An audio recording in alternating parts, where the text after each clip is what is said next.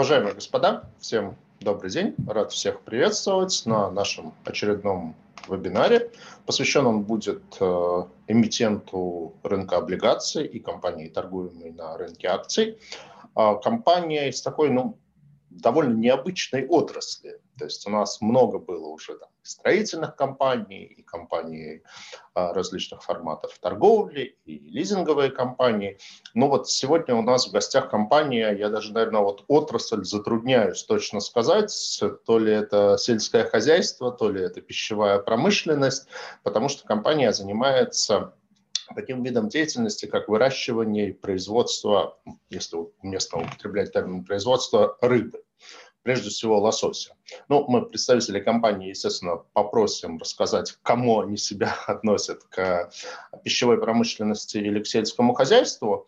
А, э, компания называется «Русская аквакультура». Как я уже сказал, у компании торгуются акции на московской бирже, капитализация порядка 22 миллиардов рублей, но там, если брать динамику за последние пять лет, то акции компании показывают очень-очень приличный рост, они выросли примерно в пять раз, и э, недавно был research по компании от Велес Капитала, еще там где-то в полтора раза upside они э, рисуют. Ну, акции акциями, все-таки основная тема нашей беседы – это рынок облигаций. Компания планирует в ближайшее время выходить на рынок облигаций с э, займом на 3 миллиарда рублей. У компании есть рейтинг от Акра на уровне BBB+. Ну, в общем, то есть получается такой хороший твердый второй эшелон рынка облигаций.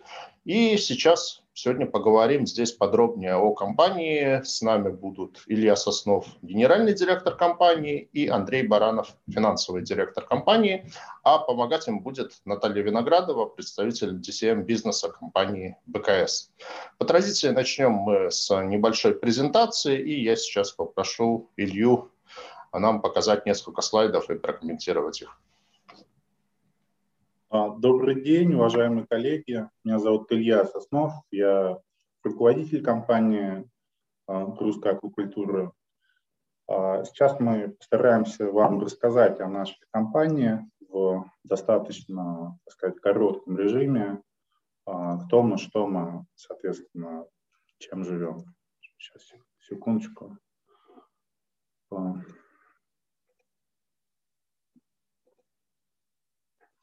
Давайте пока так попробуем. Не выводится почему-то на... Илья, попробуйте нажать Ctrl-L. Да, да, да, я понимаю. Секунду.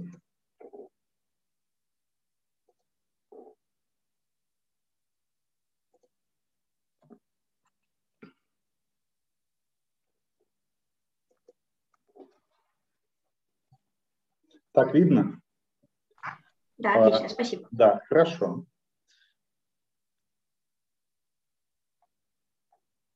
Итак, кратко о нашей компании «Русская аквакультура». А, мы являемся крупнейшим производителем аквакультурного лосося ну, или семги и форели в Российской Федерации. Наша доля рынка 12%, и мы обладаем очень важным преимуществом, мы близко к нашим традиционным потребителям Москва и Санкт-Петербург. Мы являемся интегрированной компанией. У нас есть собственные смолтовые заводы, заводы, производящие малек в Норвегии. У нас есть ферма по выращиванию рыбы в Мурманске, в Карелии. У нас есть завод по переработке. Также у нас есть достаточно большая собственная инфраструктура в виде всевозможных судов, катамаранов, поддерживающих служб, э, которые помогают выращивать рыбу. А, мы являемся публичной компанией, торгуемся на московской бирже. А, наш, нашей компании присвоен рейтинг эмитента BBB+. А, соотношение чистого долга к EBITDA на конец 2020 э, года порядка 1,78. Основные операционные показатели за 2020 год выручка 8,3 миллиарда, и беду по управленческой отчетности мы ожидаем порядка 3,4 миллиардов, чистую прибыль порядка 3 миллиардов рублей за 2020 год, в принципе, на уровне 2019 года в условиях пандемии и мы чуть попозже об этом поговорим, достаточно устойчивый показатель. На что хотелось бы еще обратить внимание, тоже об этом буду говорить, что наша компания «Русская аквакультура» – это, по сути, единственный представитель, единственная инвестиционная возможность проинвестировать в сектор seafood, рыбы и морепродуктов Российской Федерации. То есть есть огромное количество производителей мяса, пшеницы, есть Русагры, есть Черкизово, но а, для финансовых инвесторов а, единственная возможность проинвестировать, будь то в облигации или акции производителей seafood, производителей рыбы, морепродуктов, это мы, наша компания «Русская аквакультура». А, сейчас я расскажу коротко о производственной деятельности нашей компании, потому что ну, действительно достаточно часто возникают вопросы, чем мы вообще занимаемся. А, на третьем слайде мы показываем бизнес-модель компании, как мы выращиваем рыбу. В принципе, это достаточно длительный цикл, и он бьется на несколько частей. Первая часть – смолтовые заводы неизвестное, непонятное слово смолт. Смолт – это малек лосося, который может уже жить в соленой воде. А, лососи – анадромные виды рыб, они рождаются в пресной воде, нагуливают свой вес в соленой воде, потом приходят метать икру а, и уже рождать следующее поколение опять в пресную воду. Соответственно, смолт – это тот малек, который уже достаточное время прожил в пресной воде и может перемещаться в соленую. Итак, у нас есть два собственных смолтовых завода в Норвегии, Вилла и Олден, мощностью порядка 6 миллионов э, штук смолта в год. Они закрывают более 60% э, нашей потребности в смолте. И для нас это, конечно, очень большой плюс с той точки зрения, что мы можем интегрировать их деятельность, мы можем координировать э, деятельность данных смолтовых заводов с другими пределами. Следующая стадия – выращивание рыбы до товарной навески. То есть мы берем этого малька маленького, 100-170 грамм, а, и привозим а, в наше Баренцево море, выращиваем рыбку до 4,5-5,5 килограмм. Это наиболее капиталоемкая, наиболее длительная часть выращивания рыбы процесса, когда мы из этого малька, в общем-то, небольшой навески делаем полноценную товарную рыбу. А, у нас есть 23 участка в Мурманске, в Баренцевом море, 14 участков в Карелии. Но основной бизнес, конечно, в Мурманске сосредоточен. Сейчас у нас 8 зарыбленных ферм в Мурманске, и потенциальный объем вылова в живом весе мы оцениваем в 50 тысяч тонн на данных участках. Следующая стадия – переработка. Мы берем а, собственными живорыбными судами эту рыбу из садков в море и привозим ее на завод по переработке. А, в Мурманске у нас а, есть завод по переработке, где нам принадлежит 40%, есть опцион э, до 100%. В Карелии есть собственный цех по переработке. И, соответственно, на этом заводе происходит забой рыбы, потрошение, упаковка. Приблизительная мощность 100 э, тонн в день, ну это, скажем так, рабочая, до 200 тонн мы спокойно справляемся. Следующая стадия – это продажа мы продаем рыбу а, как по прямым договорам с ведущими сетями и переработчиками, так и через дистрибьюторов. И, как я уже говорил, у нас есть, на наш взгляд, достаточно большое преимущество, связанное с тем, что мы можем очень быстро доставить свежую рыбу до городов-миллионников. Москвы, Санкт-Петербурга, других городов, которые, а, в общем-то, потребляют свежую рыбу, и им нужна охлажденная, качественная рыба, они за нее готовы платить деньги. А на следующем слайде а, показаны наши инфраструктурные мощности. Это все, что помогает нам выращивать рыбу. У нас есть суда по транспортировке корма, два собственных парохода с мощностью 6 тысяч тонн корма в месяц мы можем привозить.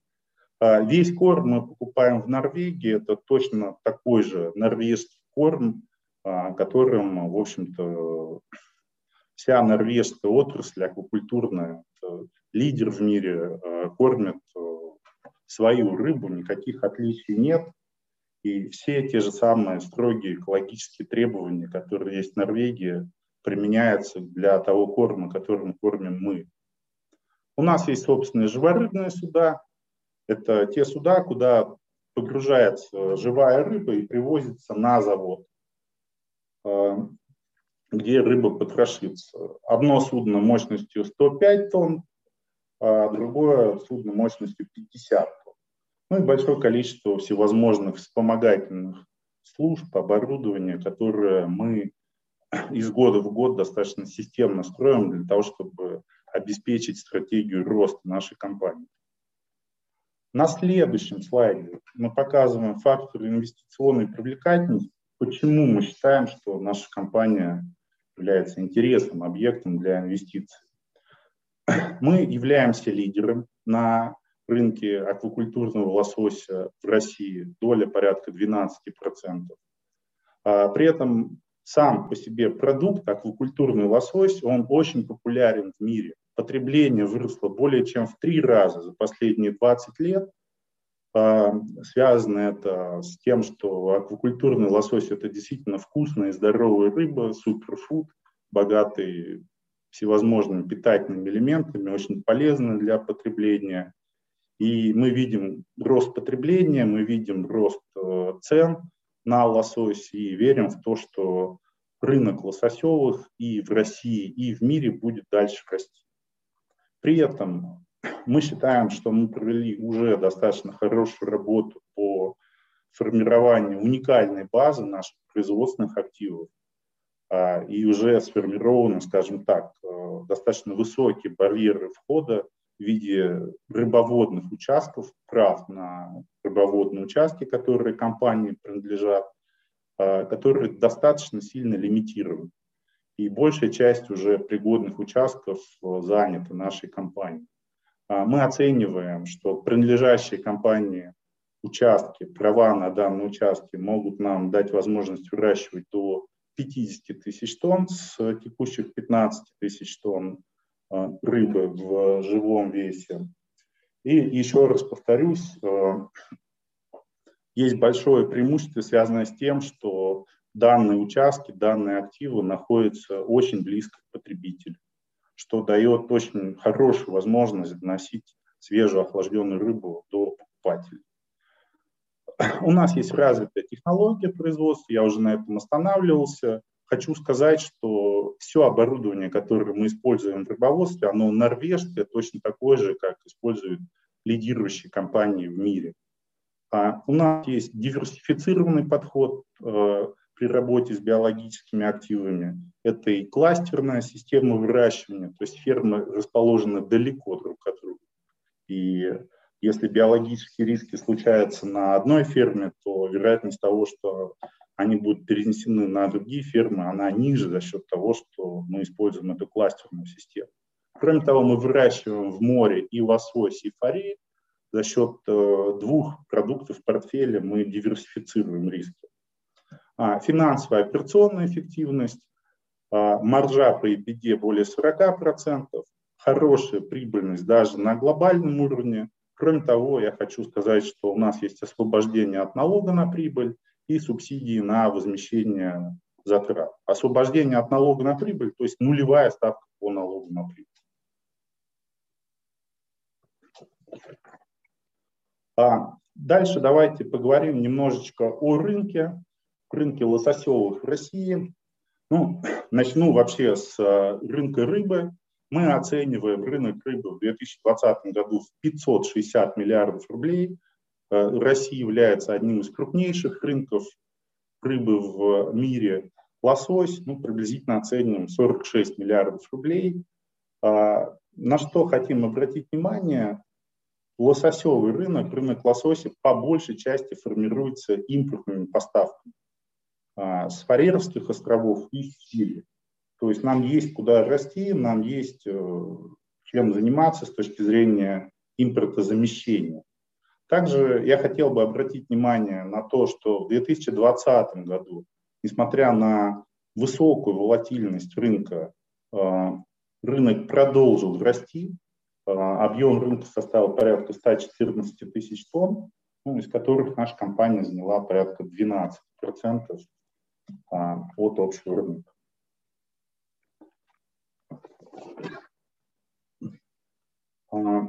Дальше я хотел бы показать потенциал нашей компании на мировом рынке. Мы являемся одной из самых эффективных компаний с точки зрения маржи заработка на килограмм и бит на килограмм по итогам 6 месяцев 2020 года 2,8 евро на килограмм. У нас есть, мы показываем это в нижней части таблички, достаточно большие амбиции войти в топ-15 компаний по миру. И мы считаем, что наша компания достаточно недооценена по мультипликаторам в сравнении с другими компаниями мировыми. А, вернусь немножко к производственным нашим мощностям, уникальное расположение наших производственных активов. Ну, здесь вот есть ссылочка, можно посмотреть на участке. Э, хотелось бы сказать, что Мурманская область – это граничащий с Норвегией регион, через 200 километров на запад э, Норвегия, точно такие же лососевые фермы, как в Норвегии, стоят у нас. И это естественная среда для обитания атлантического лосося, очень небольшой регион, э, в котором можно выращивать лосось. Дальний Восток – знак вопроса, мы проводим определенные исследования. Пока непонятно, можно ли нет выращивать лосось на Дальнем Востоке, но Мурманские, которые географически совершенно недалеко от Норвегии, в общем-то, считаем возможным выращивать лосось и демонстрировать. А, по технологии выращивания, еще раз вернусь, э, несколько слов скажу. А, полный цикл выращивания лосося занимает 22-28 месяцев в воде в зависимости от средней температуры и навески.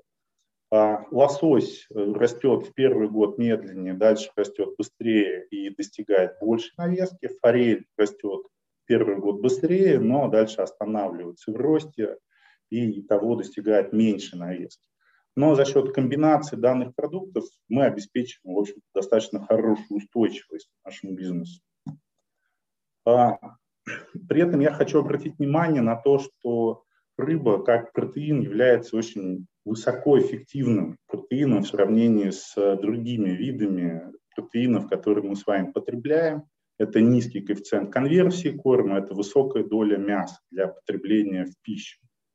И в общем и целом мы, конечно, верим, что рыбный рынок, рынок потребления рыбы будет расти как в мире, так и в России. Несколько слов об операционных показателях объем реализации и биомассы.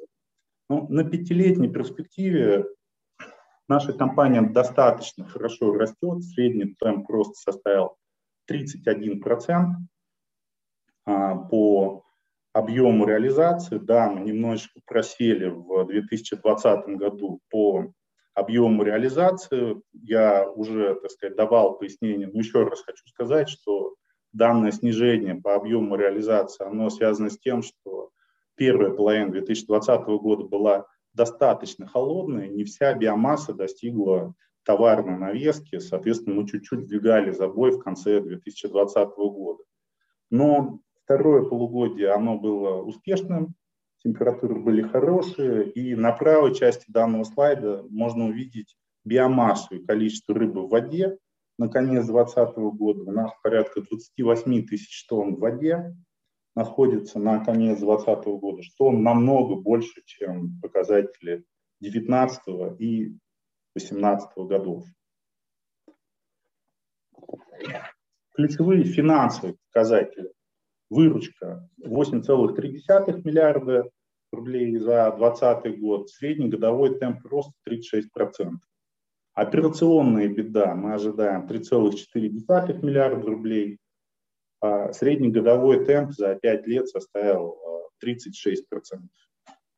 А, Если посмотреть на структуру выручки, то 8, из 8,3 миллиардов рублей порядка 60% лосось, 35% морская форель, ну и все остальное это озерная форель, икра, рыбий По поставкам рыбы у нас есть прямые договоры в, во все федеральные сети, у которых есть распределительные центры, принимающие нашу рыбу. X5, Метро, Ашан, Азбука вкуса. Переработчики, крупнейшие игроки хорьки, мы им поставляем напрямую. Также мы работаем с русской рыбной компанией, которая является крупнейшим дистрибьютором на рынке. Ну, отмечу, что доля продаж а, на русскую рыбную компанию из года в год снижается. Долговой портфель группы и динамик. На конец 2020 года чистый долг составил 6,1 миллиарда рублей. Соотношение чистого долга к EBITDA 1,78. А, долг вырос. Долг вырос за счет того, что а, сильно выросла биомасса в воде, я уже об этом говорил, 28 тысяч тонн по сравнению с 16. То есть мы проинвестировали в рост данной биомассы, за счет этого долг подрос. А если говорить по структуре долга, то долг у нас большей частью короткий. А, на что здесь хочется обратить внимание, что ну, так аудиторы классифицируют такие договоренности с банками, то есть лимиты заключены банковские на 3 года, на 2 года, но транши короткие, это выгодно, а, потому что стоимость фондирования получается достаточно дешевая. У нас сейчас около 6% годовых стоит долг. А, и мы эти транши переворачиваем. Но, конечно, аудиторы классифицируют э, долг этот как э, краткосрочный, поэтому большая часть э, долга нашего краткосрочная. А, весь долг номинирован практически весь в рубле, 96%. А, у нас есть рейтинг BBB от Акра, ну, перечисленные плюсы, которые Акра нам написала. Кроме того, у нас достаточно такая есть агрессивная стратегия в переговорах с банками. Мы стараемся не зависеть от э, банков для того, чтобы лучше с ними договариваться по условиям. И общие открытые лимиты в банках у нас порядка 12 миллиардов. 6,7 а, миллиардов из них выбрано. Ну, есть большое количество открытых лимитов и большое количество кредитующих нас банков, 10 а, кредитных организаций. При этом на что бы я хотел также обратить внимание, что за 20 лет существования группы, сначала была группа компаний «Русское море», потом была ПАО «Русская аквакультура», а, мы никогда не были в платежном дефолте. Ни одного дня. То есть все было, была продажа активов, были убытки, а, но а, ни разу компания не находилась в платежном дефолте. По долговой нагрузке добавлю как раз вот с точки зрения соотношения чистого долга и биомассы. В левом верхнем углу видно соотношение чистого долга и биомассы. Ну, то есть, по сути, насколько биомасса выросла в воде, настолько и вырос чистый долг. Мы проинвестировали в рост, а бизнес э, подувеличили, соответственно, биомассу в воде. На что также хочется обратить внимание, на то, что компания, на наш взгляд, достаточно устойчива с точки зрения equity ratio, то есть на 6 миллиардов чистого долга у нас есть 11,5 миллиардов рублей бухгалтерского equity. А, у нас нет на балансе всяких нематериальных активов, товарных знаков Гудвилла, то есть, ну, по сути, все активы, они физические. А на следующем слайде мы показываем риски и как мы с ними боремся. Ну, базовый риск для нас биологический. И, конечно, мы каждый день обращаем внимание на управление нашими биологическими рисками. У нас есть собственная биологическая служба. Мы взаимодействуем с лучшими норвежскими компаниями по а, так сказать, консультированию в части биологических рисков. В общем, это для нас задача номер один. А, минимизация и управление биологическими рисками. По структуре группы, наверное, последний слайд, на который хотелось бы обратить внимание перед э, предложением. В левой части вы видите структуру группы ПАО «Русская аквакультура» холдинговая компания, «Русское море аквакультура» операционная компания, ну, в общем, на которой весь бизнес структурирует. А, по акционерам 47,7% принадлежит Воробьеву Максиму Юрьевичу, ну, остальные акционеры перечислены. Основной акционер Воробьев Максим Юрьевич. А, предварительные параметры размещения показаны на слайде. А, тут я, наверное, обращусь к организаторам, а, к модераторам данной дискуссии, что необходимо здесь добавить, нужно ли мне комментировать, либо коллеги помогут мне. Илья, спасибо. Я предложил, наверное, тогда уже после окончания презентации а, отдельно вот вернуться к облигационному займу и рассмотреть вопросы, ну и что, попросить прокомментировать именно слайд с параметрами облигаций. Да, мы презентацию закончили, поэтому, в общем-то, можно, наверное, прокомментировать параметры размещения. А, давайте тогда я прокомментирую. Итак, мы рассчитываем на объем выпуска до 3 миллиардов рублей, а, срок обращения облигаций 3 года, а, ориентир поставки купона 9-9,5% годовых, а, сроки открытия книги 5 марта 2021 года. Но остальные вещи комментировать не буду, думаю, что они уже либо были упомянуты, либо коллеги дополнят меня. В принципе, наверное, все, что мы хотели рассказать о компании. Спасибо большое, Илья. Спасибо за такое подробное. Вот у меня как раз в вопросах было э, расспросить, как производится рыба, потому что, ну, что-то такое достаточно новое, необычное. Илья, я вас попрошу тогда сейчас презентацию уже а, отключить с экрана. Угу. Да. Да. Э, Рад сказать, что у нас в эфире больше ста человек. У нас какая-то просто бешеная активность в части вопросов, которые люди вам задают. То есть, видимо, в общем, как бы компания интересна. А, постараемся на все эти вопросы ответить. Как обычно, у меня есть те вопросы, которые я подготовил сам к нашему эфиру. Буду их по возможности миксовать с теми вопросами тематическими, которые нам приходят в ленту. Те вопросы, которые по теме замиксовать не удастся, их тогда в конце а, тоже постараемся рассмотреть. А, процесс выращивания рыбы достаточно понятен. Вот единственное, у меня остался вопрос. Я правильно понимаю, что как бы это вот у вас там, не знаю, одновременно на нескольких стадиях находится рыба, да. то есть уже там готова через месяц идти на завод, какая-то еще там только на, начинает нагуливать вес, какая-то в середине. То есть за счет этого у вас такой некий непрерывный цикл. Или здесь вот есть четкая сезонность, что там, не знаю, осенью всю рыбку надо на завод? А, нет, у нас нет сезонности. В летние месяцы у нас в периметре есть четыре поколения рыбы. То есть одна рыбка растет на смолтовом заводе, другая рыба товарная, ожидает забоя, весит 5-6 килограмм. Третья рыба годовик, там, она, так сказать, прошла через зиму и готовится к соответственно, нагуливанию товарного веса. И четвертое поколение – это смолт, который только что заехал. Да, наша бизнес-модель подразумевает, подразумевает непрерывность э, производства. И э, это очень большое преимущество. Почему? Потому что э, и хорике, и сетям, и переработчикам нужна, нужна постоянная поставка. И лосось один из немногих видов рыбы, который обладает так сказать, э, возможностью быть поставленным в свежем, охлажденном виде 24, 7, 365, в отличие от дикой рыбы, у которой есть яркая сезонность. мы подстраиваемся под рынок, но мы можем предложить рынку двух-трехдневную рыбу всегда. Понятно. А, Следующий вопрос, ну вот он перекликается с несколькими вопросами, которые в ленту к нам тоже прилетели. Вот почему этот смолт, вот мальки лосося, вы их выращиваете в Норвегии и даже там два завода купили?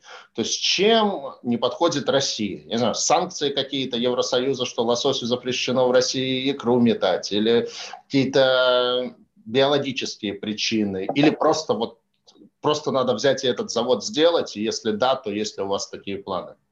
А, санкций, слава богу, нет. А, лосось мечет икру отличная и в России. Ареал распространения лосося до Ямал-Ненецкого автономного округа. То есть лосось семга по-нашему, по-русски, так сказать, традиционно живет у нас.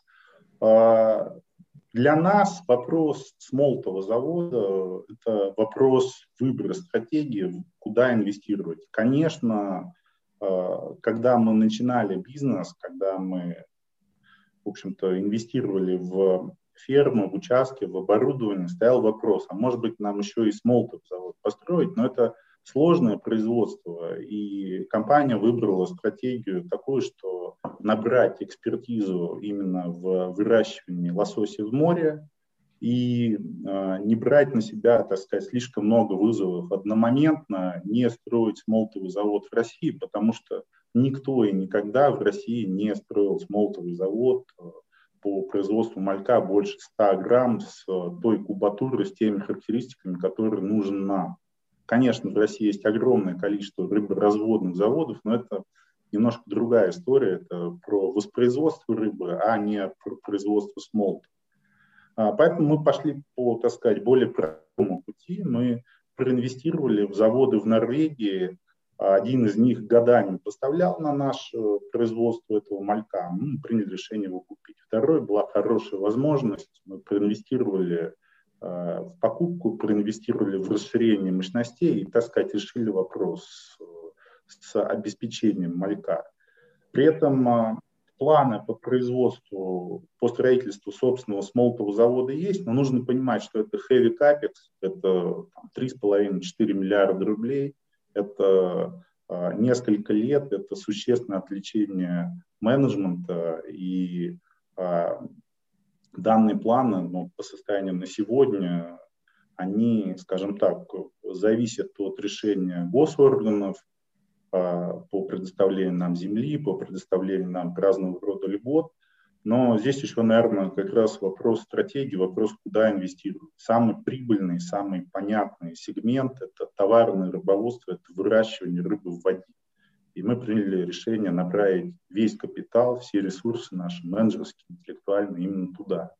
Но завод, еще раз, на повестке есть. Окончательного инвест решения по нему не принято, зависит от позиции властей во многом. Понятно. Ну да, вот как раз э, два вопроса на эту тему я посмотрел в ленте были. В общем, да, позиция понятна, то есть есть разные направления инвестирования.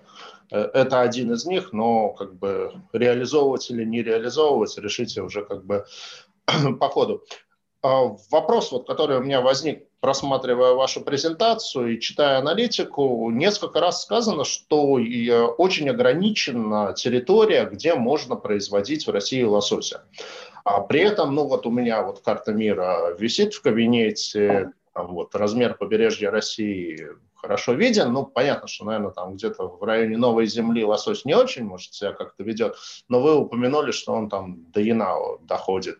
Вот, плюс, как бы, не знаю, вот Балтийское море, в моем родном Петербурге, тут же раньше лосось-то водился, да и сейчас немножко водится. То есть э, вот как это, почему при таком огромном э, побережье Э, у России количество пригодных для выращивания лосося как бы участков, оно получается очень сильно ограничено.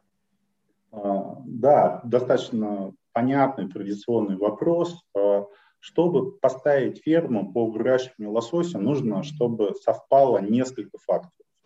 А, нужно иметь э, температуру воды не ниже нуля градусов и не выше 20 градусов.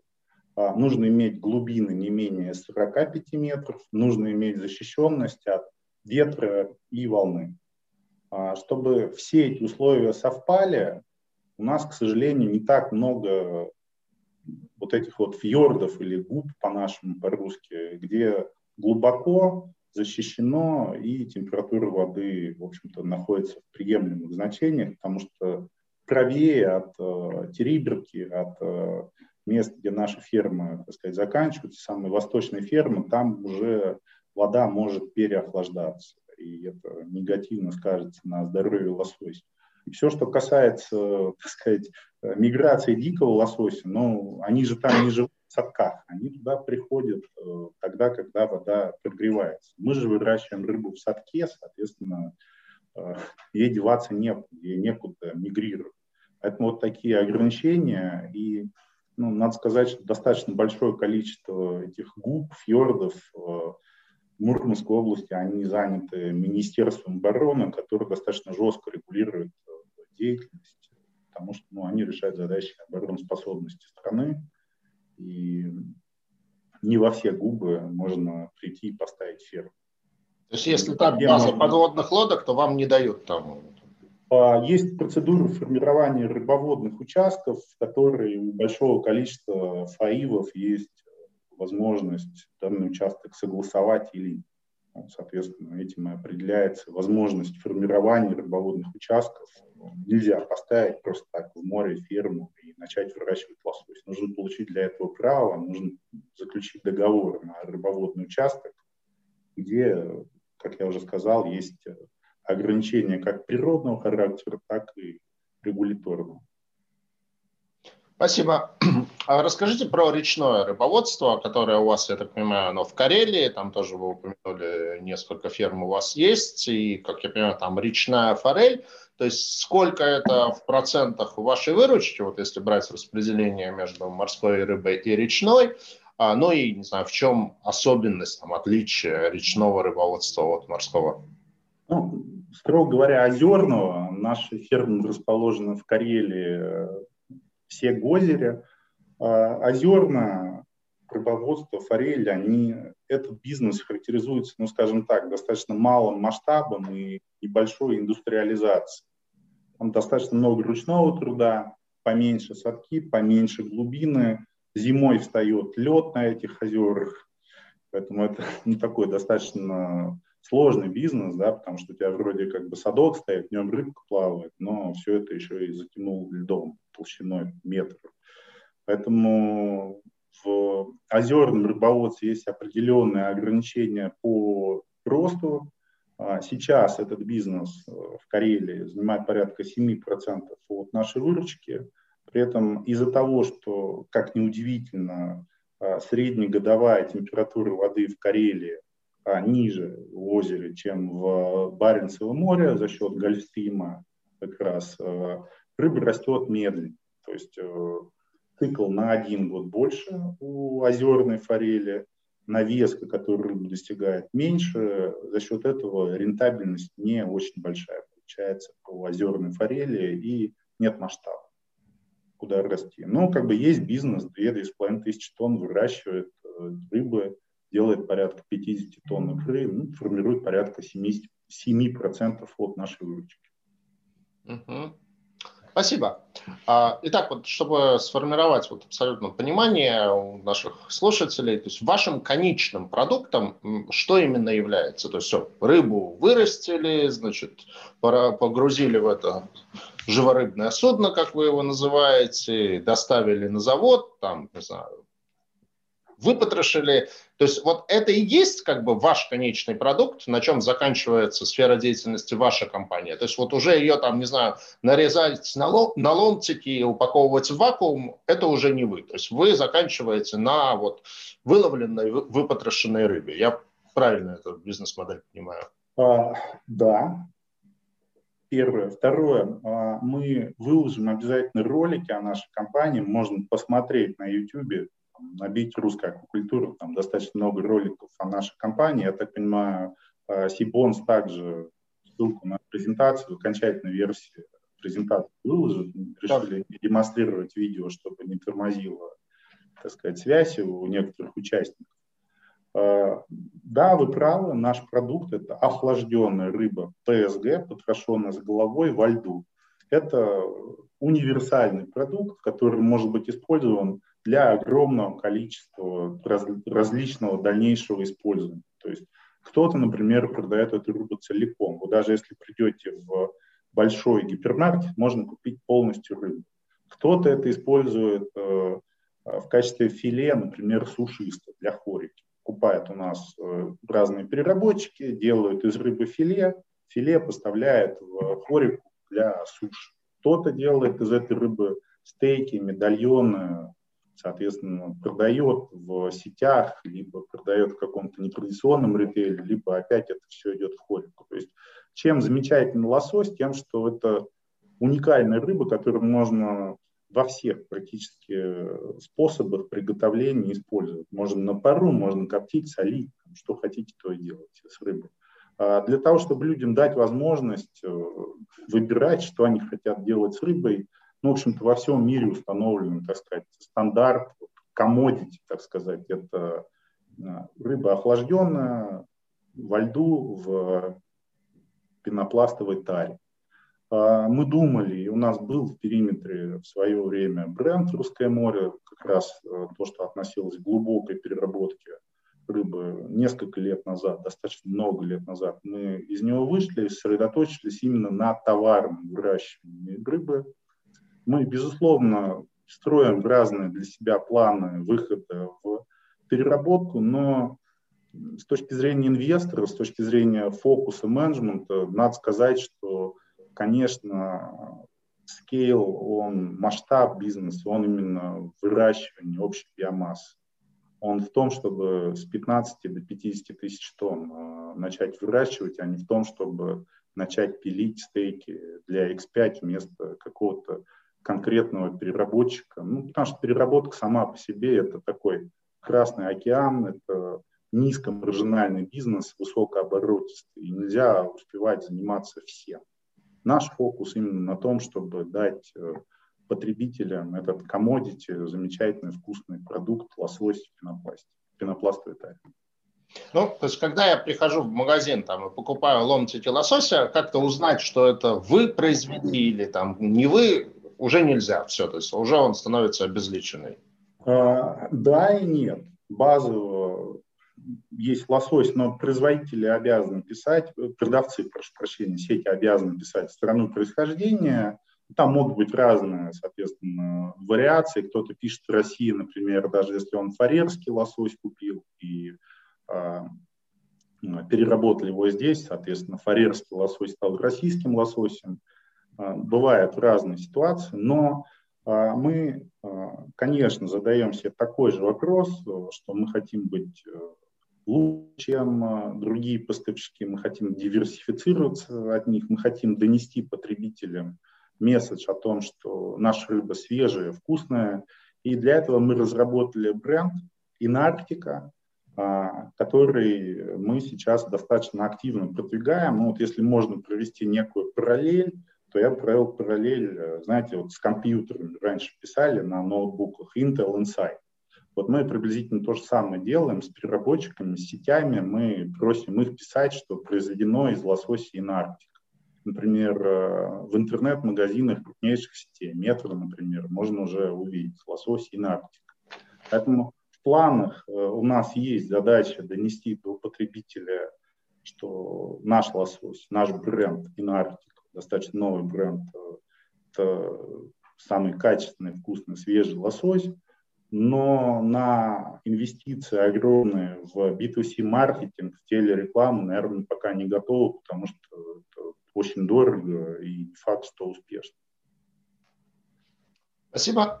Давайте к такому вопросу, как дистрибьюция. Вот я когда готовился, там, естественно, читал аналитические материалы про вас, рейтинговые агентства, аналитиков, и вас так немножко критикуют за то, что у вас очень большая доля продаж идет через одного дистрибьютора, компанию «Русская рыбная компания», которая раньше, насколько я понял, была частью русской аквакультуры, потом выделилась в отдельный бизнес, и вот там до сих пор больше половины всей дистрибьюции идет через эту компанию. Вот хотелось бы спросить, почему такая приверженность одному дистрибьютору, ну и, наверное, тоже как бы в тему дистрибьюции, вот вижу вопрос э, в ленту приходил про то, какая доля сегмента хорика в ваших продаж и как он себя, да, и чувствуется ли восстановление спроса там? А, да, русская рыбная компания, конечно, вызывает э, много-много эмоций, теории заговора, да, продали, продали для того, чтобы что-то еще, но давайте с цифр начнем. Если в 2016 году 82% продаж рыбы шло через русскую рыбную компанию, сейчас у нас э, около 40% продаж идет через русскую рыбную компанию. А большая часть э, продаж, соответственно, напрямую, либо э, на переработчиков.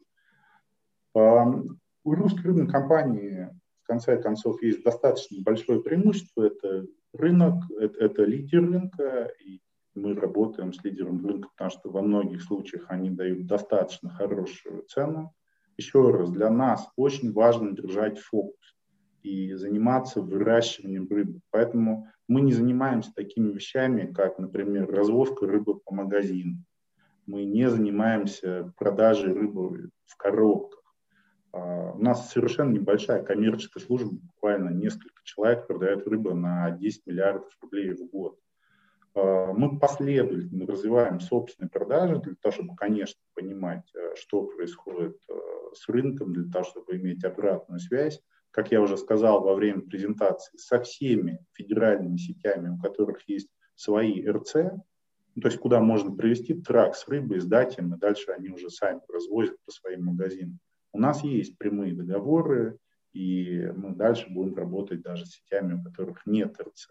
Но для нас, как для менеджмента, очень важно не распыляться, не бежать во все стороны и в первую очередь заниматься выращиванием рыбы. Поэтому мы последовательно, последовательно решаем задачи роста, в том числе э, развиваем каналы, в том числе выходим на прямые договоры для того, чтобы э, лучше понимать клиента. Но доля русской рыбной компании падает, Добавлю, что все транзакции с русской рыбной компанией происходят на абсолютно прозрачной а, основе. У нас есть э, достаточно понятный прайс-лист, общие условия, скидки в зависимости от объема. То есть РК ничем не отличается от любого другого покупателя. Все те же самые условия, arm length basis, то, что называется.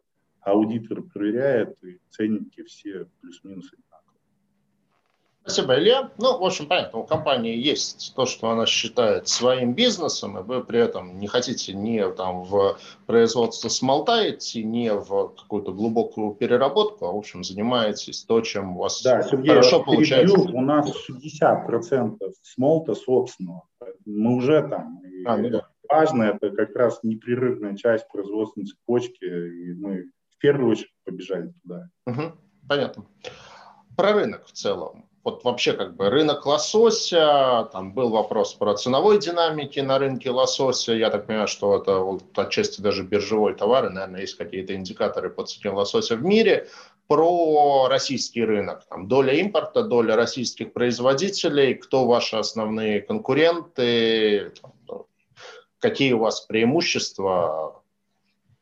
Да, а, мы показывали это на слайдах. Презентации это видно на шестом слайде. А, рынок порядка 50 миллиардов рублей, а, больше 80% это импорт. Импортный лосось приезжает в первую очередь из Чили в замороженном виде и из Фарерских островов в охлажденном виде.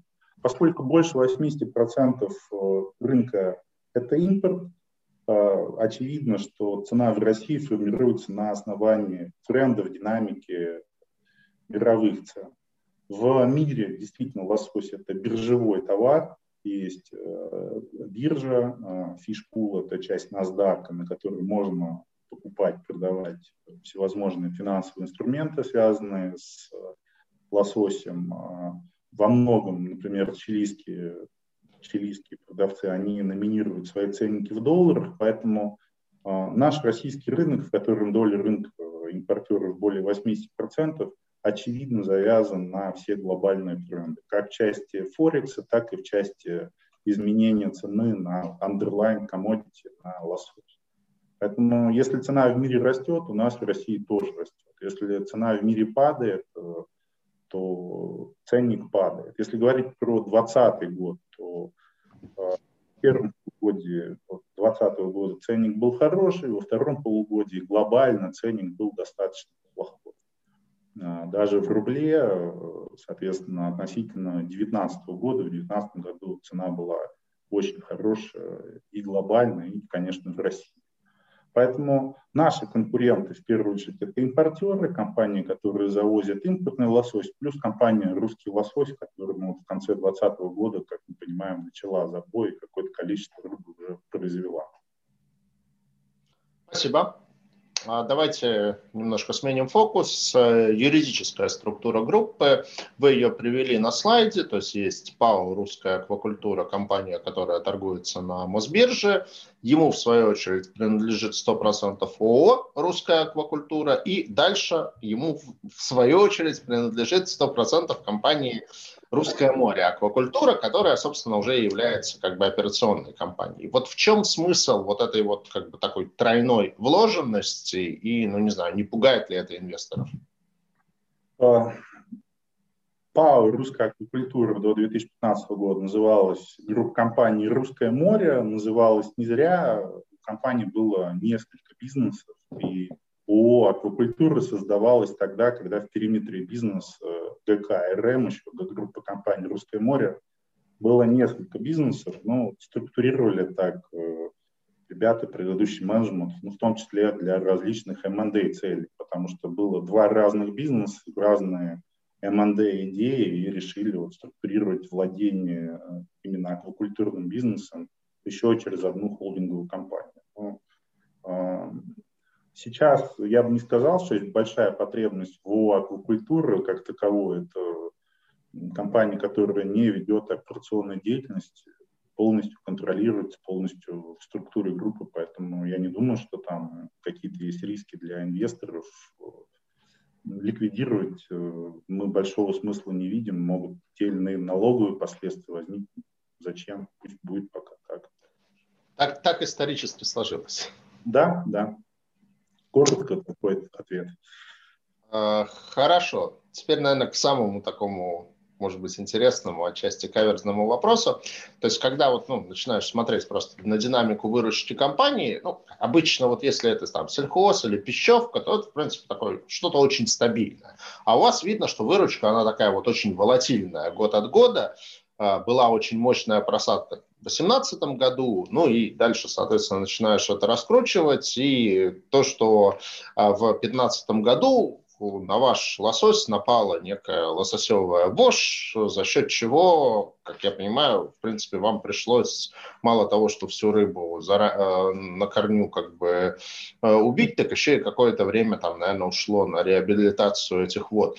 Вот э, Соответственно, вот этот биологический риск, это, наверное, там, не сомневаюсь, что это то, о чем вас чаще всего спрашивают, и это то, что над вами вообще давлеет. То есть вот расскажите об этом подробнее, как с этой вошью бороться, можно ли эти, ну и в ленте тоже были вопросы, можно ли эти риски как-то страховать, в общем, вот как, как с этим бороться и можно ли от этого как-то застраховаться? Давайте от простого к сложному. Да, рыба застрахована, мы страхуем рыбу по максимальной из рыночной стоимости либо себестоимости в зависимости от того, что выше. Касательно волатильности. Э, да, есть волатильность, но э, мое мнение, что на данную волатильность сильнее всего оказывает влияние тренд роста. Просто кажется, что у ОЕВ какая волатильность, но действительно волатильность просто компания выросла там, относительно уровня, уровней 16-17 года в два раза. И кажется, что такая есть э, большая волатильность. Но я бы сказал еще раз, что фактор номер один – это фактор роста. Падение выручки в 2018 году обуславливается, как вы правильно сказали, нашим решением не зарыблить в 2016 году лосось в Баренцевом море.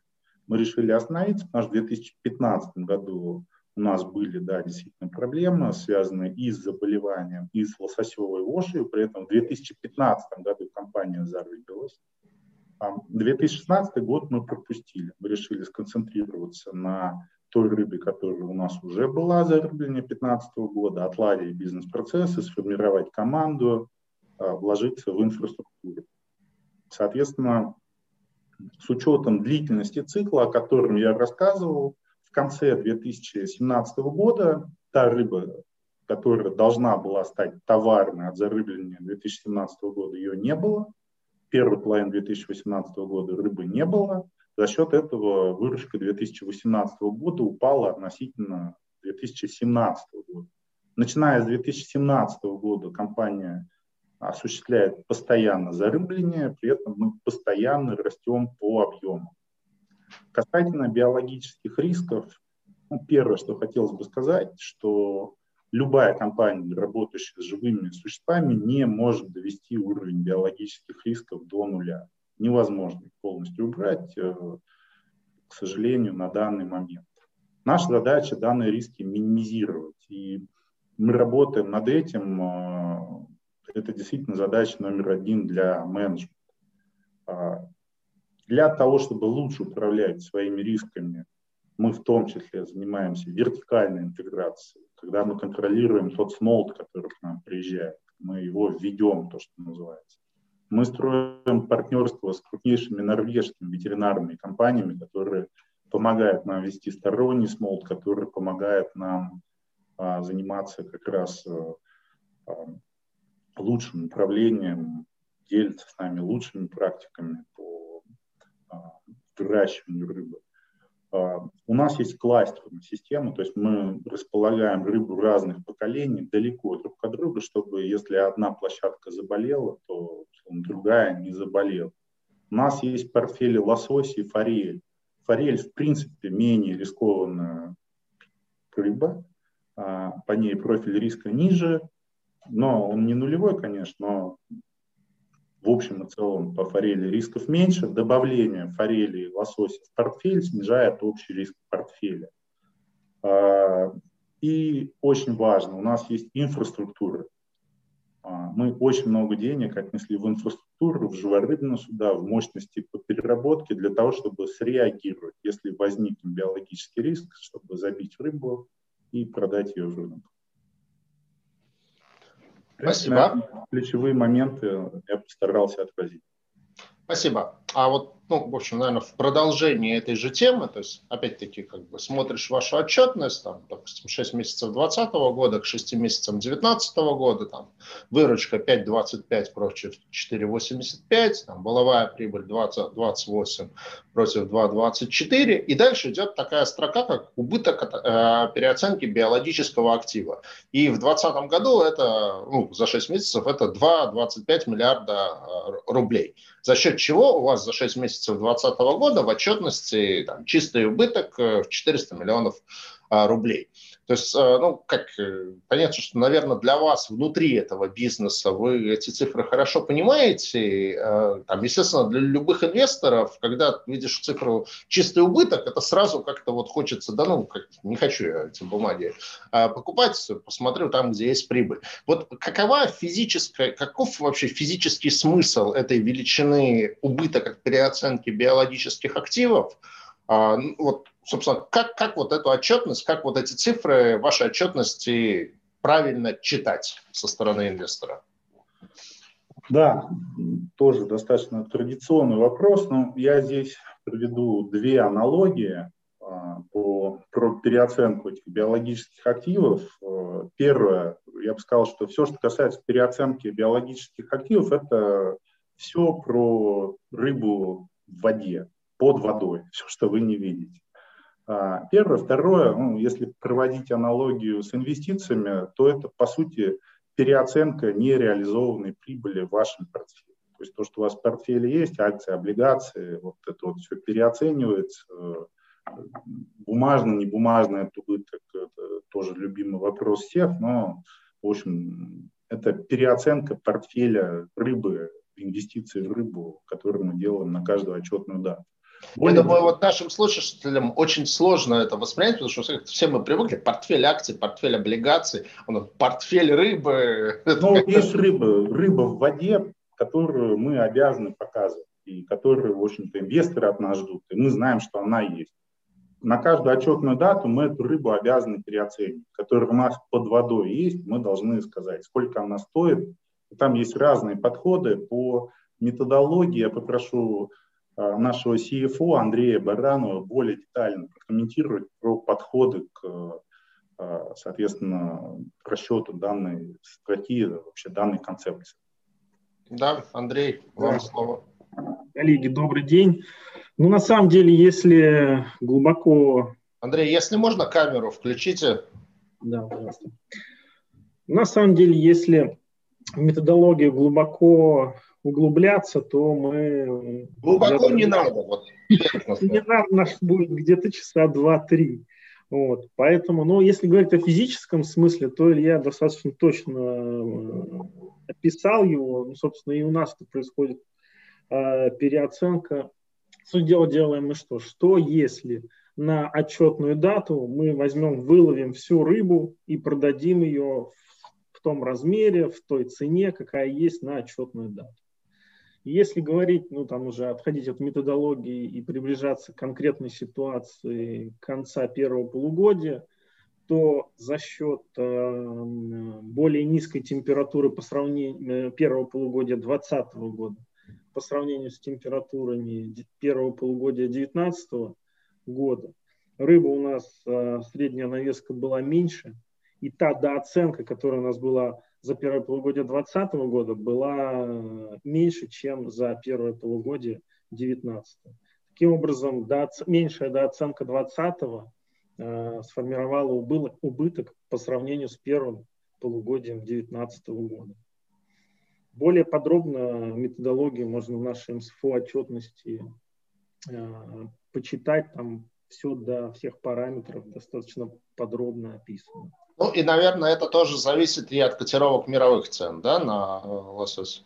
А, да, верно. Это второй фактор, который, но он менее волатильный, чем погода была в 2020 году. Понятно. А вот, ну, там, уж, наверное, заканчивая тогда эту тему, а, тоже вот вопрос лента прилетел, на какие цены на рыбу, на какой бирже нужно смотреть, чтобы понимать реальную цену на рыбу в мире и в России? Там нет связи прямой, скажем так, но fishpool.eu это э, сайт, на котором, сайт и биржа, на который идет ценообразование на лосось. Это часть NASDAQ. Окей.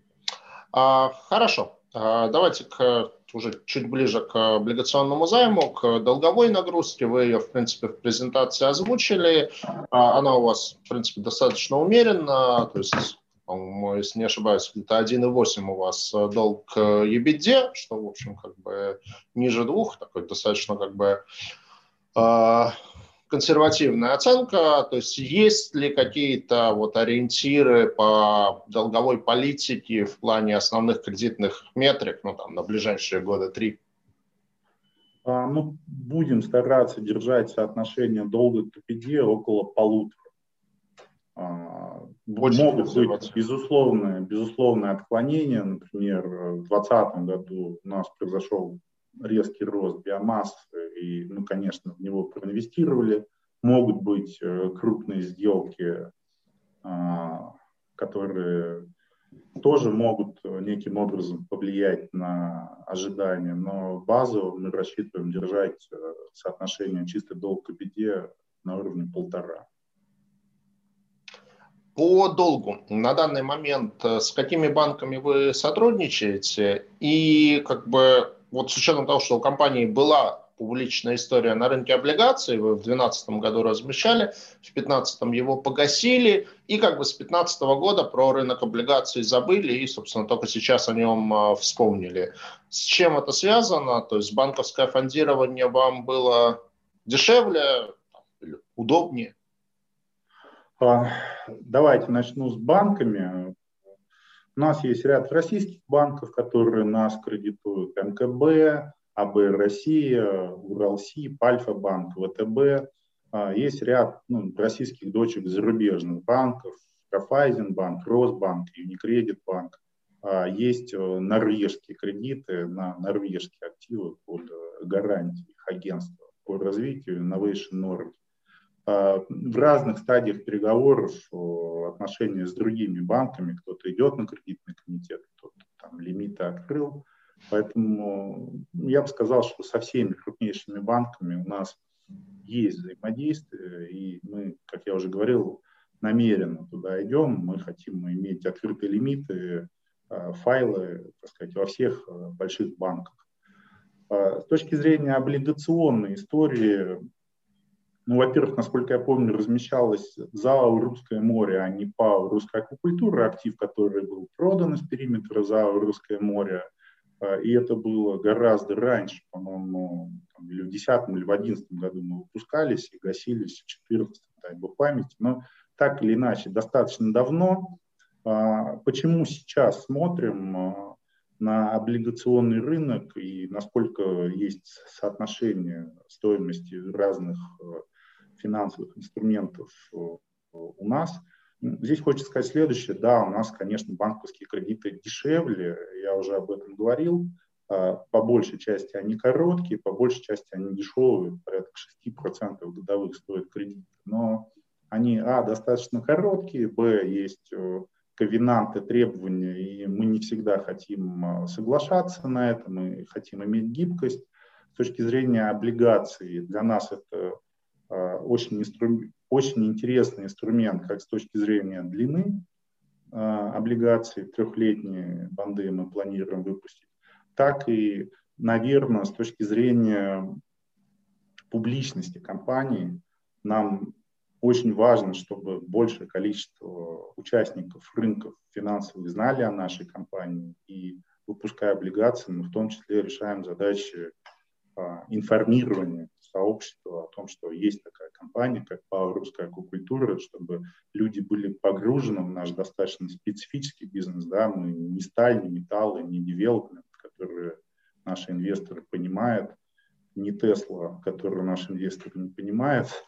Э, соответственно, мы достаточно необычной компании, мы ставим перед собой задачу э, информирования и того, чтобы фондовый рынок и другие рынки о нас знали. Спасибо. Ну, я думаю, что вот как раз вебинары, типа как мы проводим сегодня, это как раз хороший шаг в сторону того, чтобы большее количество людей а, о вашей компании знали. Давайте, наверное, теперь еще раз уже непосредственно к выпуску облигаций. Я, наверное, попрошу Наталью Виноградову к нам тоже присоединиться.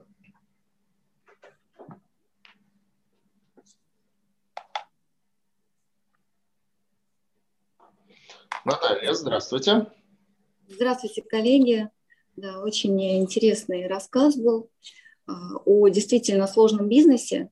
И я, как представитель организаторов, а с нами в сделке а, также Московский кредитный банк, акционерный банк России и Россельхозбанк.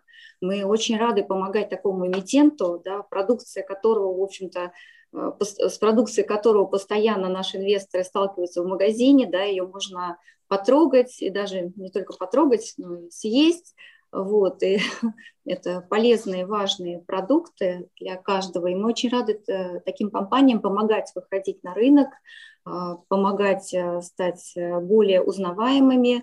И я считаю, что у компании очень большие перспективы на этом рынке, а, потому что есть хорошая стратегия понятная. Илья очень здорово рассказала компании, и понятно, что компании нужно будет фондирование для того, чтобы качественно расти. А, повторюсь, что объем выпуска, который мы предлагаем к размещению, 3 э, миллиарда рублей на срок 3 года. А, будут предусмотрены полугодовые э, купонные выплаты. А также важно заметить, что по этому выпуску предусмотрена оферта от э, основной выручкогенерящей компании «Русское море аквакультура», что делает для инвесторов его, конечно, более защищенным, более привлекательным. А, что важно, ориентир по купону у нас 9-9,5%, э, что, в общем-то, соответствует уровню качества кредитного эмитента, который имеет от АКРА рейтинг Triple B+, со стабильным прогнозом.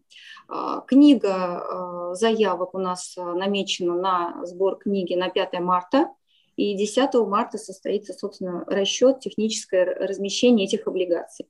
Поэтому мы приглашаем всех инвесторов, в общем-то, поучаствовать. Мне кажется, это очень интересное и такое привлекательное размещение для наших инвесторов. Наталья, вы в большей степени видите как бы выпуск ориентированный на участников или на институционалов? А, мне кажется, что такая ставка, конечно, привлекательна для а, розничного инвестора, но ожидаемый какой-то спрос, конечно, от институционалов, учитывая, что уровень рейтинга, в общем-то, да, позволяет участвовать институционалам в этом размещении. Мы всех ждем, все, всем будем рады. Думаем, размещение будет успешным. Хорошо, тогда ну, вопрос, наверное, тоже как бы очень близкую тему, потому что, ну, естественно, важным фактором размещения является рейтинг. Вот здесь в ленте был вопрос, что у вас, сейчас я его постараюсь найти, Uh, да, что был рейтинг от эксперта на уровне BBB-, затем в июне этот рейтинг как бы был отозван, и в августе был получен рейтинг от Акры на уровне BBB+. Вот как как-то, ну не знаю, вопрос, конечно, лучше адресовывать рейтинговым агентствам, но тем не менее, то есть с чем связано, что Акра, ну довольно редкий на самом деле кейс, что когда одно рейтинговое агентство оценивает сразу на два пункта выше, чем другое. Ну, конечно, я прокомментирую. Во-первых, эти рейтинги были разнесены все-таки по времени и по отчетным периодам. И понятно, что компания, и Илья рассказывал, да, за эти вот, время прибавила просто в качестве. И потом, ну, я тут э, с, своим опытом делюсь, да, э, что рейтинговые модели, ну, понятно, в целом, хоть и похожи у агентств, да, и оценивают примерно те же факторы, но есть некая специфика, и по моему мнению, да, а вот оценка бизнес-модели, например, у рейтингового агентства Акра, а, она имеет большее значение. Мне кажется, что, ну, при всем уважении к эксперта РА, конечно же, это тоже замечательное агентство и постоянно развивается. И... Но мне кажется, Акра, а, вот по моему опыту, более в таком сложном сложных бизнесах разбирается более тщательно, так скажем, может, больше внимания именно уделяет оценке э, бизнес-модели, доли да, компаний на рынке. И мне кажется, эта оценка а, более, может быть, э, глубокое в данном случае вот, для таких сложного, сложного для такого бизнеса. Ну, вот. Да, с точки зрения фактологии я добавлю, что у эксперта был triple B без плюсов и минусов, потом стал triple B минус. Насколько мы поняли, эксперт э, не оценил того, что мы достаточно много инвестируем в развитие. Мы поменяли рейтинговое агентство, соответственно, стал triple B+. Поэтому если смотреть э, чуть подлиннее на историю, то такого резкого колебания нет. Ну и, конечно, да, с годами отчетность перформанс компании смотрится стабильнее. Спасибо. А продолжая вот про облигационные выпуски, про долговую нагрузку, то есть вот эти 3 миллиарда, которые вы разместите, какая часть пойдет на погашение, там, на э, реструктурирование текущих долговых э, обязательств, какая часть пойдет на капекс, э, и в плане капекса, собственно, какие основные проекты э, вы сейчас планируете? Ну, я добавлю, что компания достаточно хорошо генерит э, операционный денежный поток, помимо облигаций есть другие источники фондирования, поэтому ну, все замешивается. Да? А, деньги не окрашены, поэтому а, от операции ли это, либо от облигаций не так важно, но базовая логика следующая, что приблизительно две трети э, от выпуска облигаций пойдут на рефинансы, и треть на развитие. Как я уже говорил, с точки зрения развития, наши основные задачи – это инвестиции в капекс, в дополнительные фермы, в дополнительное оборудование, чтобы реализовать стратегии роста и инвестиции в биомассу, которая тоже достаточно много денег отвлекает, что видно по отчетности 2020 года. Угу. А, ну, давайте, наверное, тогда сейчас уже немножко сменим фокус с облигаций на акции, поговорим про долгосрочное развитие компании. А вот что вообще в ваших долгосрочных перспективах, э, там, я читал про там, возможность планы по Дальнему Востоку, тут тоже вот в ленте был вопрос о том, что вроде где-то была информация, что вы планируете выращивать лосося на Дальнем Востоке и экспортировать в Японию. А, ну и вот непосредственно к рынку акций, там компания Велес Капитал недавно начала ваше аналитическое покрытие, и они опубликовали research, в котором поставили как бы прогнозную цену по вашим акциям на уровне 377, а, при том, что на данный момент это примерно 250. Ну, правда, у вас у акции очень хорошая динамика, я сейчас попробую, попробую ее показать попробую ее показать. Да, вот э, на, на экран я вывел. То есть видно, что вот за последние пять лет у вас акции там примерно в пять раз э, выросли, то есть с уровня там ниже 50, там даже 38 до уровня там примерно 250. Вот. А, и Велес Капитал, они пишут про то, что у вас есть потенциал в течение пяти лет удвоить бизнес. Вот прокомментируйте, насколько эти планы по удвоению бизнеса за пять лет видятся, реалистичными и какие вообще такие вот средне-долгосрочные планы у компании по развитию. Да, э, спасибо. Э, по планам развития э, начну с того, что у нас есть огромный российский рынок.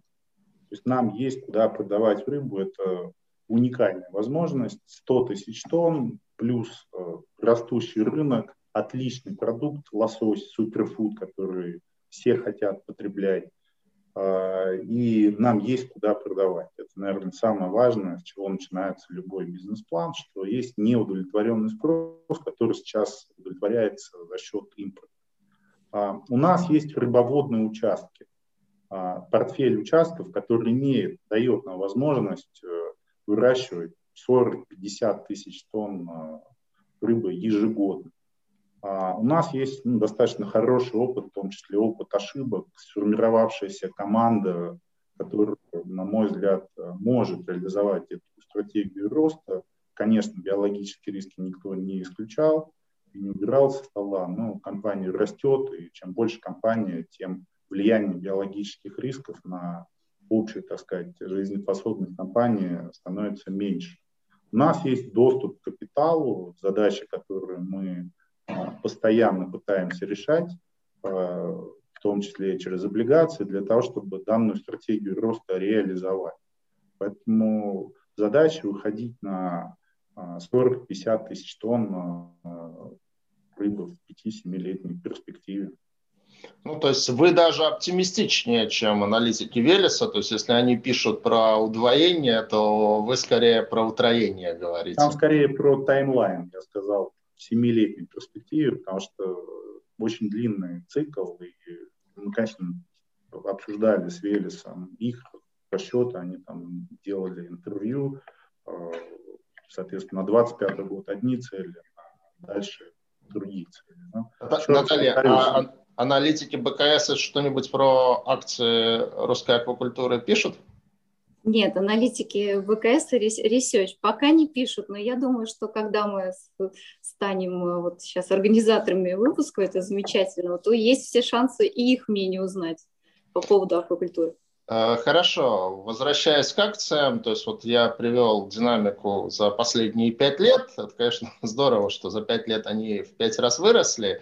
А, но вот тут спрашивают, а с чем связано, что после IPO в 2010 году к 2015 году акции в 6 раз упали. Вот, э, то есть такое действительно тоже было. Там IPO было где-то по цене как раз 250, и потом вот они к 40 упали. Вот с чем было связано? Ну, понятно, что это уже там дела относительно давно минувших дней, но тем не менее, там, не знаю, какое-то ваше видение э, этой ситуации. Ну, мне достаточно тяжело комментировать, потому что я в это время не работал в компании. Ну, я чуть-чуть работал в русской компании «Русское море» финансовым директором. А, наверное, даже не буду комментировать, потому что очень сложный вопрос, на который прям совсем тяжело ответить. Не участвовал во время IPO. IPO было по очень высокой оценке сделано какая логика закладывается во время IPO и почему она такая закладывалась, мне было бы, наверное, не совсем корректно делать суждение, что тогда было, почему, поэтому я уйду от вопроса. Ну, да, согласен. Тут на самом деле там действительно был момент, когда на IPO, на размещение часто была какая-то неадекватная капитализация. В общем, вот сейчас в этом плане я гораздо больше верю в оценки, которые, э, которые дает капитализация российских компаний, но особенно те, которые уже торгуются. А, я а, добавлю, ну, Сергей, что в конце 2017 года наша компания делала SPO, угу соответственно, акции размещались по 120 рублей за штуку. Ну, то есть те, кто поучаствовал в 2017 году в СПО, вполне неплохо в этом плане себя чувствуют. Заканчивая, на самом деле, тему акций, заканчивая свои вопросы и перед тем, как пробежаться по тому, на что мы еще не ответили в ленте, дивидендная политика. Вот я обратил внимание, что дивидендов компания никогда не платила и впервые это сделала за первое полугодие 2020 года. Там не огромная сумма, там прям 5 рублей на акцию, прям 450 миллионов рублей всего, но тем не менее, как бы вот некое символическое значение, конечно, это имеет. Это разовая такая как бы, акция, или это смена дивидендной политики. Ну и опять же, вот в тему тоже был в ленте вопрос про как раз таки, да, какая политика по выкупу акций, по выплате дивидендов. Да, давайте от простого к сложному. По выкупу акций на 600 миллионов байбек одобрен, сейчас откуплено на 400 миллионов, на 200 миллионов. Ну, есть свободного лимита, плюс, конечно, мы всегда можем прийти к совет директоров и запросить их э, дополнительных каких-то лимитов, посмотрим, что СД скажет. Э, поэтому ну, для меня, скажем так, ориентир 600 – это, конечно, некая реперная точка, но это не то, что высечено в граните и не может быть изменено. Олег, а извините, что прерву, а фрифлот на каком а, уровне примерно сейчас оценивается? Да, я здесь тоже хочу остановиться. Фрифлоут у нас порядка 14%, при этом мы видели абсолютно сумасшедший рост в течение 2020 года. Если мы заходили в 2020 год, и у нас было 600 акционеров, то на конец 2020 э, года у нас больше 11 тысяч акционеров. А у нас очень резко выросли обороты акций. Если на начала января, ну, в январе, скажем так, 2020 года обороты были в сотни тысяч рублей в день, то средний оборот акций за 2020 год составил порядка 12 миллионов рублей в день.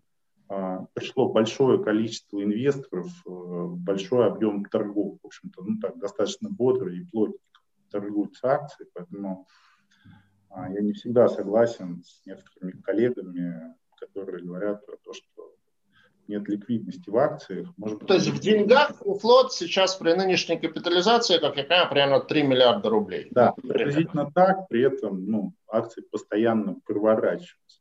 Если говорить про дивидендную политику, то э, в общем и целом мы, конечно, хотим платить дивиденды, хотим платить дивиденды постоянно. Этого хотят акционеры, основные акционеры, этого хотят миноритарии, наш российский рынок во многом считает, что дивидендные выплаты – это must-have. Поэтому мы, конечно, должны следовать запросам рынка, но а, выплаты дивидендов будут определяться рядом факторов. Это отсутствие биологических рисков, это сильный финансовый результат, это а, приемлемая долговая нагрузка и реализация стратегии роста. Мы считаем, что все-таки основная задача компании – это реализовать рост, и в общем и целом, конечно, не хотелось бы весь free cash flow отдавать на дивиденды, потому что мы видим, что компания может реинвестировать средства в реализацию стратегии роста. Ну, то есть какой-то формулы прямо там сколько процентов там free cash flow пойдет на дивиденды, такого пока нет. Такого пока нет, но, честно скажу, я вижу, что компании придумывают свои формулы, а потом через раз, два, три от них отступают. Не хотелось бы придумывать формулу, от которой отступать. А, я скажу, что основная задача компании, конечно, это реализовать стратегию роста в достаточно жестких финансовых ограничениях, о которых я сказал с точки зрения долговой нагрузки. Мы консервативно относимся к уровню долга. Спасибо. Так, ну что ж, я исчерпал заготовленные мной вопросы. На существенную часть вопросов из ленты мы тоже ответили. Я сейчас ее постараюсь прокрутить, и какие-то вопросы, которые, как мне кажется, мы еще не осветили, я их задам. Так, э, ну, я просто зачитаю, честно говоря, как бы не, не, не знаю, что это означает. Какой примерный объем в тоннах был по сдвигу забоя рыбы с 20 на 21 год? Несколько тысяч тонн порядка двух-трех тысяч тонн.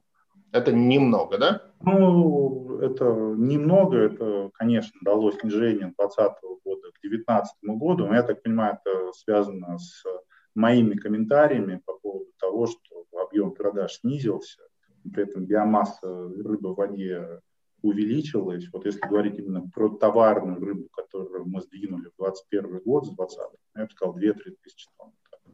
Спасибо. Но, к, сожалению, у нас нет конкурса на лучший вопрос. А вот если бы он был, я думаю, что этот вопрос был бы точно кандидатом. Может ли аквакультура заразиться коронавирусом или другими вирусами? Ну, мне кажется, мы на него уже очень подробно ответили. Надеюсь, что коронавирусом лосось все-таки не болеет. А, нет, не болеет. Э, и я вам больше того скажу. Э, глобально аквакультура, ну, я бы даже сказал не про аквакультуру, а именно про э, аквакультуру лосося, работает стабильно, открыты поставки в Китай э, самолетами. В общем и целом отрасль не останавливалась, и логистика глобально работает как часы, поэтому все достаточно хорошо. Хорошо. Так, э, пишут про высокий уровень маржинальности по EBITDA. Сохранится ли такая маржинальность при увеличении объема продаж в будущем? Ну, это хороший традиционный вопрос э, про margin erosion. Э, в разных своих предположениях мы, конечно, закладываем сужение маржи, потому что мы консервативно относимся, конечно, к уровню рентабельности.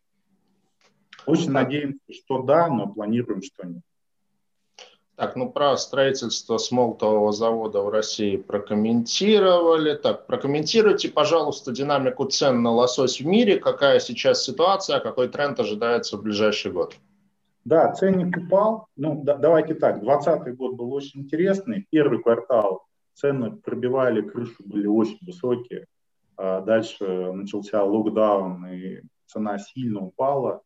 И э, я уже там говорил в интервью, мы чуть-чуть притормозили э, продажи, часть рыб положили на заморозку. Дальше, когда первая волна коронавируса прошла, и сегмент хорика, крупнейший, так сказать, один из крупнейших потребителей рыбы опять открылся глобально, пошел рост, летом ценник сильно отрос, но во время второй волны локдауна, в первую очередь в Европе, которая потребляет большую часть э, лосося в мире, порядка миллиона тонн, а, были закрыты фактически все рестораны, кафе, то есть хорика стал работать только на вынос. Это, конечно, плохо повлияло на ценник, и мы из года в год видим, что в ноябре-декабре цена на лосось глобально растет, потому что потребляется много лосося на Крисмас, на новогодние праздники в мире. А в конце 2020 года праздника этого не случилось, к сожалению, и цена была достаточно низкая. То, что мы видим сейчас, что а, ценник э, вернулся на нормальные показатели, которые являются рабочими, они не космические, не супер высокие, но рабочие, дают возможность зарабатывать, реинвестировать. А, прогноз всех аналитиков, которые покрывает лосось, ну, там, DNB, BNP Paribas. Ну, в первую очередь, это скандинавские банки, DNB, Sparibank. А, все верят в рост лосося, увязывают э, рост ценник на лосось с э, снятием ограничительных мер по локдауну. Считается, что когда откроются кафе, когда откроется а, индустрия перевозок развлечений, то рост спроса будет достаточно большой. У всех оптимистический взгляд из аналитиков, которые покрывают отрасль. Еще раз скажу, в первую очередь, скандинавские инвест-дома на а, уровень цен. И все верят в то, что цена вернется на уровень 6 евро плюс. Вопрос, когда. А, в конце декабря ожидания были одни, сейчас, наверное, они чуть-чуть сдвинулись, но all in all все верят в то, что цена будет расти. Хорошо. Так, э, следующий вопрос. Зависимость от зарубежных кормов, действия в случае резкого подорожания, санкций и т.д.